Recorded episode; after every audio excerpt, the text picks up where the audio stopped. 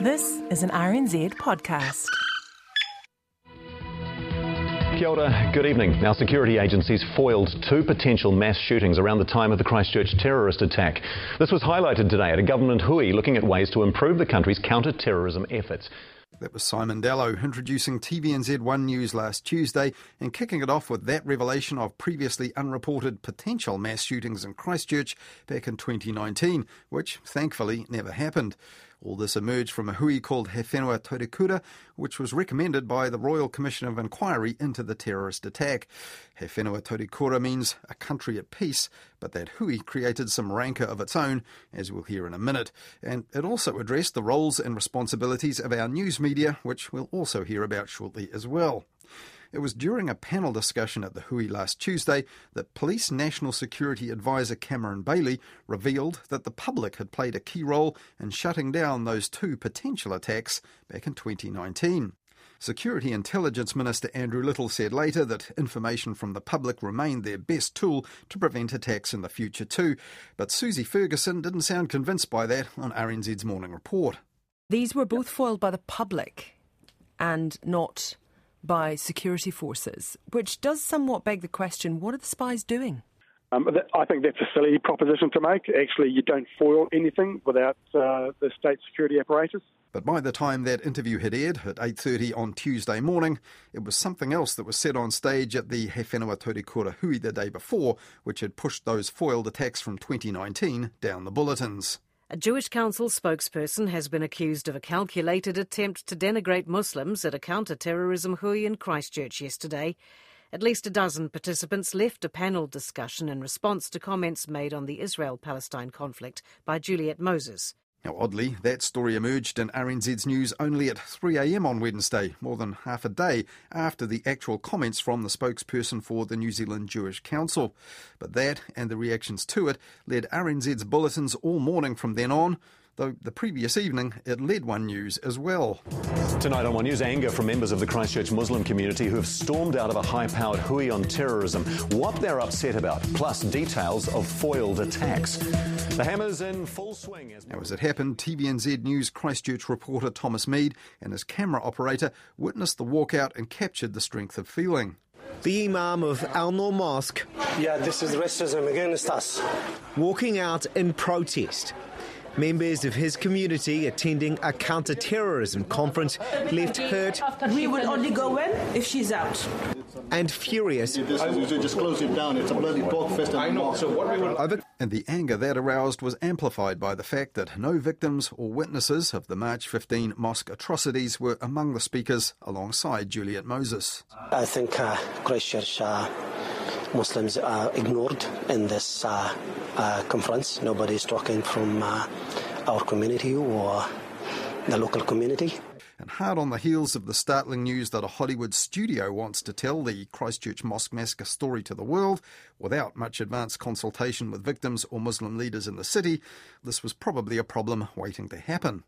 However, it didn't derail He Whenua Taurikura's second day on Wednesday when the Islamic Women's Council of New Zealand leader Anjum Rahman gave an eye-opening talk on online extremism. She's also an advisor to the Christchurch Call and the Global Internet Forum for Countering Terrorism. Anjum Rahman showed how social media's hyperactive algorithms still spread the sorts of stuff that extremists latch onto.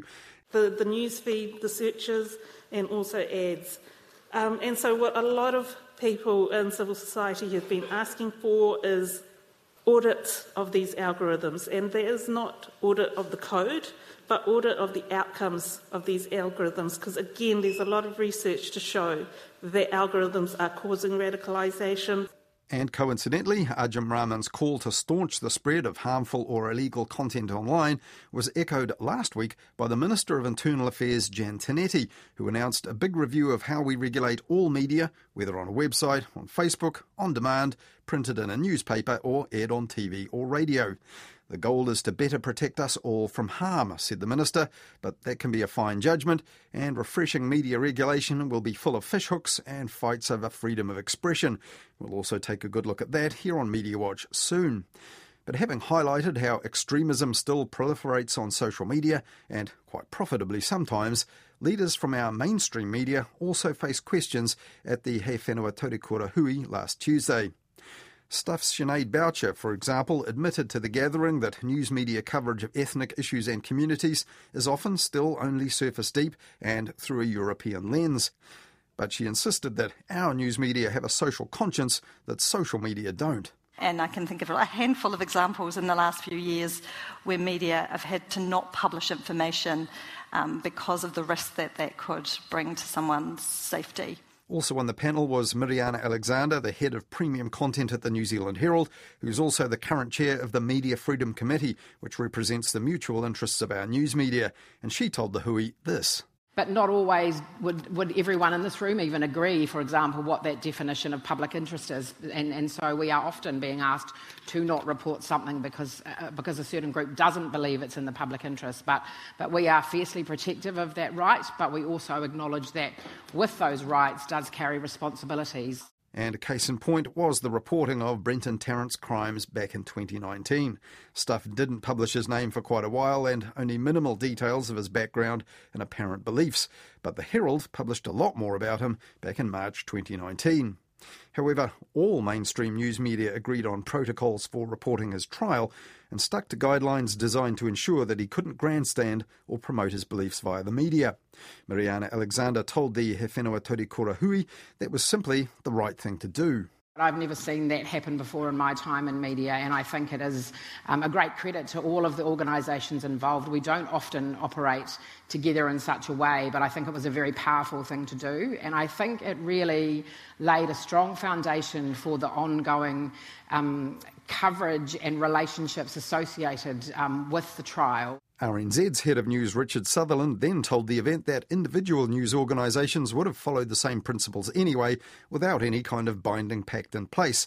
But at the time, some free speech and media freedom advocates were alarmed, as they were when the ISPs clubbed together to take down websites hosting any of Brenton Tarrant's online manifesto material. Miriyana Alexander also said the media had been meeting twice a year with the Department of Prime Minister and Cabinet, which incidentally organised this week's Hui with an eye to the future. There's some protocols have been drafted and we're continuing to work together to work through those. But I think, again, I'm not aware of that happening in any other jurisdictions. Again, an illustration of the media's desire to be a responsible member of our community. So that's really encouraging. And, and, and I think that that will just allow ongoing relationships to continue to develop and trust to happen. And, and I think in future, there'll just be various ongoing commitments to those kinds of arrangements as appropriate, which I think is really important. Providing a Muslim community perspective on this panel was Khairiah Rahman, a senior lecturer at the School of Communication Studies at the Auckland University of Technology. She's analysed representations of Islam and Muslims in New Zealand media back in 2017 for a special study, and in March 2019 she told Media Watch she'd found it lacking in several ways. For example, 13,000 of just over 14,000 stories in the New Zealand media, which included the word Islam, also mentioned either terrorism or Islamic Jihad, and most of those stories were from overseas sources. Her paper concluded there appears to be a growing misconceived hatred for a faith supported by 1.5 billion people in the world's population. This destructive trend is promoted by the media, consciously or not. And last Tuesday in Christchurch, she gave this example. Jihadi brides, there was no follow up. Uh, it's fake news, really. Uh, you know, and you can, we know that for a fact. So that's one. Now, the other one is if, you know, visuals, when you look at visuals used that accompany some of the articles um, here in New Zealand, and this was before the Christchurch attacks happened, um, picture of a man in a white robe with a turban in a neighborhood street with a child next to him in a bicycle, and it looks like it could be your Muslim neighbor, and it says firebrand preacher or a man of peace in caps and bold. So you, you can't help but wonder what was the purpose of that? But Khairiah Rahman also told the He Whenua Taurikura Hui that New Zealand media now lead the world in their efforts to report responsibly after March the 15th, 2019. And she left the Hui with this message. Listen and respond. Do not write narratives about us, without us. Do not talk over us, nor for us. After the He Whenua Taurikura Hui wrapped up last Wednesday, I asked Khairiah Rahman, had that media session been worthwhile in her mind, and should it be a feature of what's expected to now be an annual event? Uh, well, I think it was necessary to have the media panel there. Um, I know there was some talk about I was the only representative of a non dominant culture. I know that there was some talk about that, but I do feel rather strongly that the media needed to have a presence there so that they can not just explain themselves, because my research had to do with how the New Zealand media treated Muslims before the Christchurch um, attacks took place, and it was largely negative. Uh, but if you notice in the Royal Commission's report, there was no mention of the media being responsible.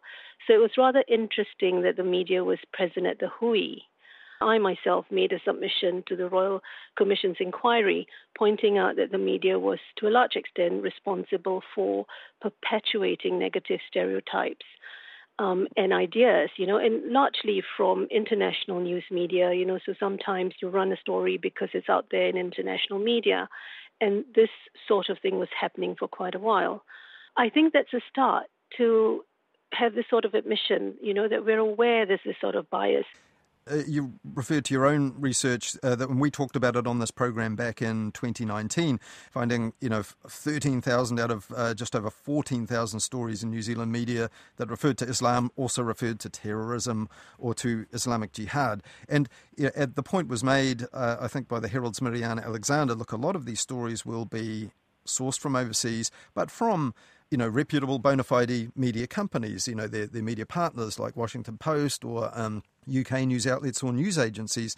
A lot of time, of course, they're covering news, so it will be uh, about, you know, violent episodes or, or things that have been making headlines internationally.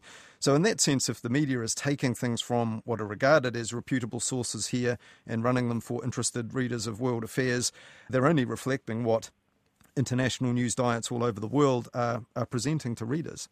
Uh, that's a very interesting take, Colin, because as, as we well know, military propaganda also are told by these reputable news organizations.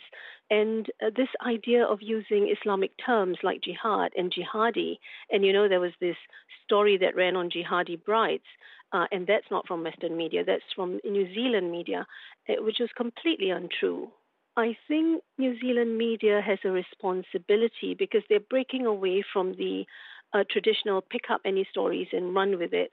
Uh, and, and this is what we need for a socially inclusive and uh, to build social cohesion and, and, to have a more harmonious society. You need to listen to the voices of people in your community because those stories do not represent the people who live in New Zealand. So I think that's a rather important point to take note of at the event, you gave a couple of examples. You referred to the reporting of the so called jihadi brides issue. You know, it turned out that things that John Key said as Prime Minister referring to this were not accurate. It involved people who were actually uh, living uh, and travelling from Australia and so on. So I can understand um, that there would be anger over stories like this. Um, however, you also referred to another um, story when you talked about the danger of, of visuals being used in a, a story had a photograph uh, and, and, a caption, you know, firebrand or man of peace. And we heard you speaking about that. However, you know, this story, when I looked at it, it's by two very senior journalists, investigative reporters in New Zealand. It's not a random image, is it? It's um, it's Sheikh Abu Abdullah, uh, also known as Abu Hammam, um, who was living and working in Auckland, and he'd been a very controversial figure. So, in that sense, they were trying to report on an issue of public interest, and uh, you know, the image was just him in the suburban neighbourhood where he lived. Yeah, but having that particular caption, he was not interviewed, was he? There was nothing from him. Uh, you know, a story about him, but there was nothing from him. Um, and how how is that fair? firebrand preacher or man of peace because you've got uh, I think there was uh, some quotes by sort of different people, but there, but he was not represented. He himself didn't say a word. Uh, so, how is that balance reporting? Yes, they spoke to some of his followers, uh, indeed, about him. Uh, he, I guess he didn't uh, wish to speak, but uh, you know he was willing to be photographed. It's it's difficult because, in a sense, you know, here are the journalists reporting on a controversial figure. I understand that caption is could be irritating, firebrand or man of peace, you know, as if to say, look, are people who look like this man in the photograph, must they be one Indeed. or the other, you know? Yeah. But, you know, they're doing their best to get to a difficult story about someone who does live here in, in Auckland. They talk to a, a range of people in the story. So there's some contextual matter in the story of the sort that you said was often lacking. I don't think it's that hard, really, because if you understand the people that you're reporting on and the marginalized position that they come from, it's not that difficult. You know, if you look at Firebrand or Men of Peace, it's in caps. Is there a reason for it to be in caps? You know? But in a way, it feels like uh, just selecting one element of the story. There are people from Auckland's Islamic communities referred to, interviewed. It seems to me like this is one where the reporters have really gone the extra mile to talk to people in those communities compared to these stories that you cited, which are often just picked up and run from overseas. Can I just say I disagree? Because if you were to run that story past the Muslim community, there'll be some things they'll point out to you. You know, uh, where somebody talks about jihad and jihad doesn't always mean such and such, and but you find that the voices are diminished because right at the end there was this list of people that gone through Australia and joined ISIS and alleged there was, you know, his family alleged that he was like brainwashed in a Christchurch mosque, something along those lines, I seem to recall. I mean, it ended with that. It didn't end with someone saying that uh, it's just a rival faction thing, the man is terribly misunderstood. It didn't end with that you know? So if you're looking at a story and you have a, a, a, good introduction but the finale is quite horrible you go away feeling a certain sort of way. Um, and that's the whole point about a narrative. You know you'll go away thinking horrible these muslim people you know when you addressed uh, the Hui on Tuesday, uh, you said you spoke of the, the media having this role as a, a cultural intermediary. That may not be uh, automatic to news media who think of themselves as the eyes and ears of the public, trying to work out what the public interest is. What do you mean when you say the media uh, should see themselves and play a role as a, a cultural intermediary?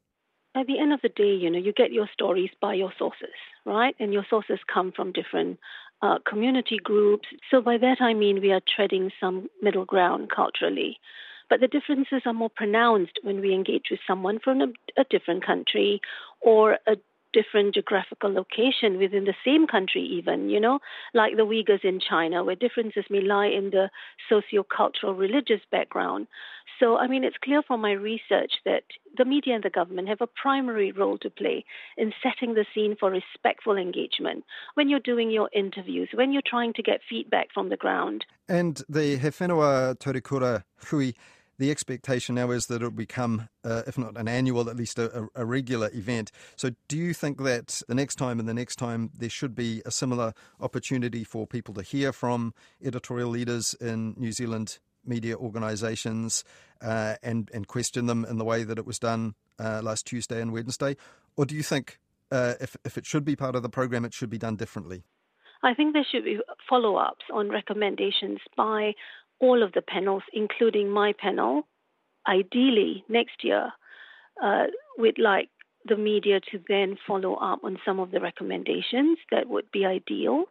Uh, can I just say I was also contacted by uh, Facebook for our region. That it would be interesting to find out what, what they have planned. Uh, social media uh, news, they, they were present, the social media platforms, they were present, but they were talking more about terrorism and hate rhetoric and how they were handling that, shutting down and checking on that sort of talk on social media. Um, yeah, so definitely. So that's that's a, a kind of a separate panel. Um, but look, it, it's not about it's not about blame. You know, it's about what what can we do going forward how can we show to the affected community that we hear you? And anything that we report, it's it's not about silo mentality or telling a story only one way because that's not what the media is about anyway. You know, it's about fair representation. It's about being accurate. So if you do have someone a particular faith uh, and attributed the terror act to the faith, that's something that you can report on in terms of a faith-based terror act. But that does not represent the, you know, entire community who practice that particular faith. That was Khairiah Rahman, a senior lecturer at the School of Communication Studies at the Auckland University of Technology.